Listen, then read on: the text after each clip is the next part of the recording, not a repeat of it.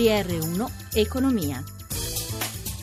Buonasera da Stefano Marcucci, mercati europei deboli mentre a Wall Street oggi debutta Snapchat, il social network dei post che si cancellano in 24 ore, è tra le più grandi quotazioni di sempre per la borsa di New York. Allora andiamo a Milano per avere un quadro completo dei mercati in diretta Paolo Gila. Buonasera da Milano e pausa di riflessione per i principali mercati eh, azionari europei che hanno risentito dell'andamento incerto da parte di Wall Street nel pomeriggio con l'indice Dow Jones che ora arretra dello 0,27% mentre il Nasdaq accumula una perdita dello 0,52%. A New York ha debuttato, come è stato accennato, il titolo Snapchat con un forte progresso, collocato a 17 dollari per azione, viene ora trattato a circa 25 dollari con un progresso di oltre il 50%.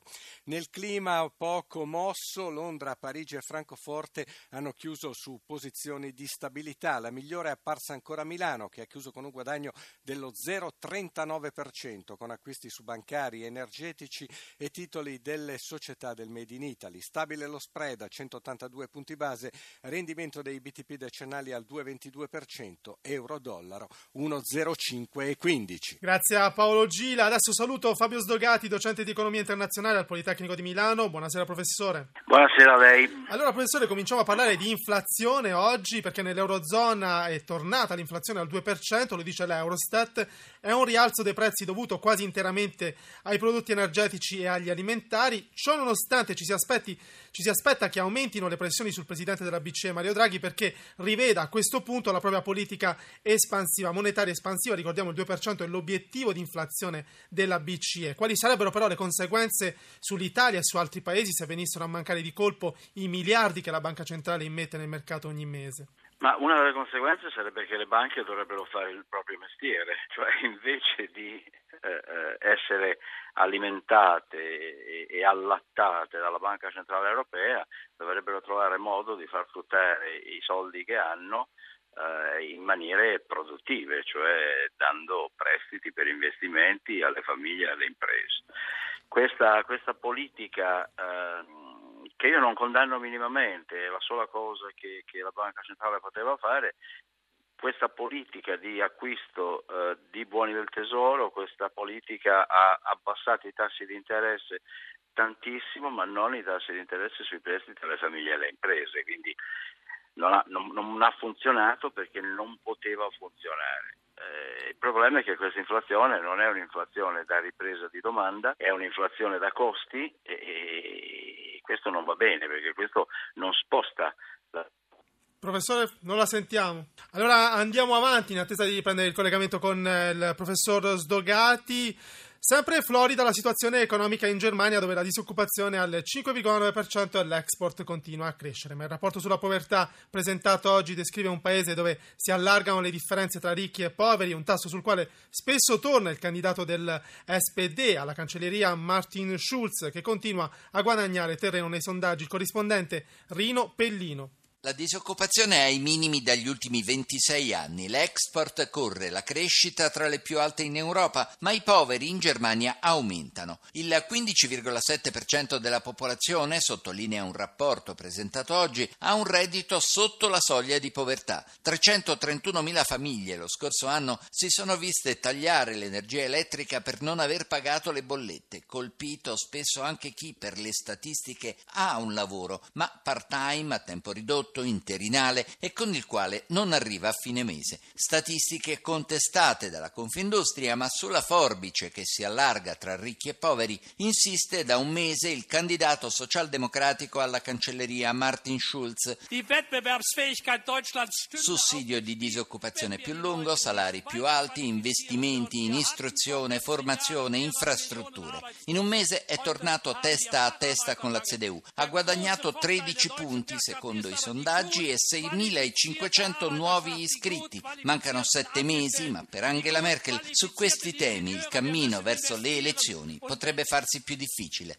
Di nuovo in studio col professor Fabio Sdogatti. Professore, affrontiamo il tema del lavoro con l'occupazione in leggera crescita secondo l'Istat a gennaio, 30.000 gli occupati in più rispetto a dicembre e 236.000 in più su gennaio 2016.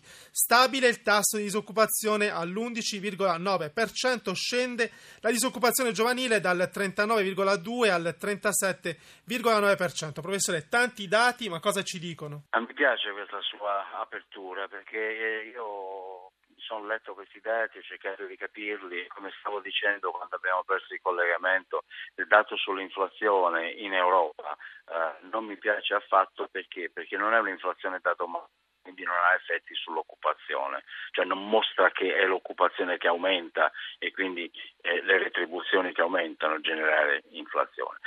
Sì, sono tanti dati, sono numeri che fanno girare la testa, continuiamo a giocare più 0,7, meno 0,3, 8,4, c'è un numero che conta, un tasso di disoccupazione dell'11,9% è vergognoso. Grazie professor. Un'Europa che non si preoccupa di questo tasso di disoccupazione sarà un'impresa perdente.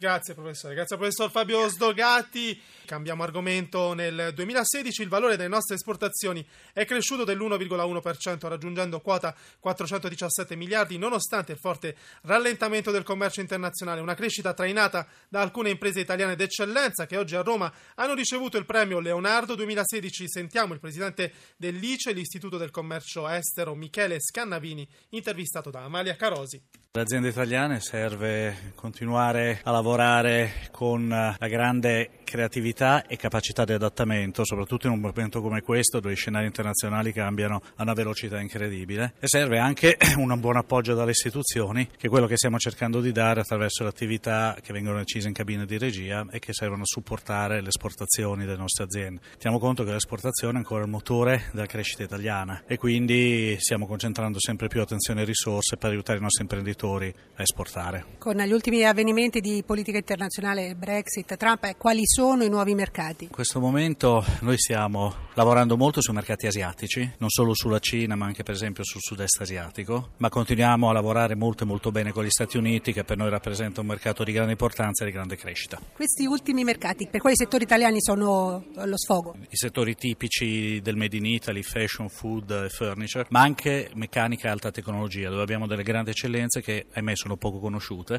e quindi cerchiamo di farle conoscere di più. Noi ci fermiamo qui, grazie a Cristina Pini per la collaborazione, a Mauro Zaninotto in regia, da Stefano Marcucci, buon proseguimento su Radio 1.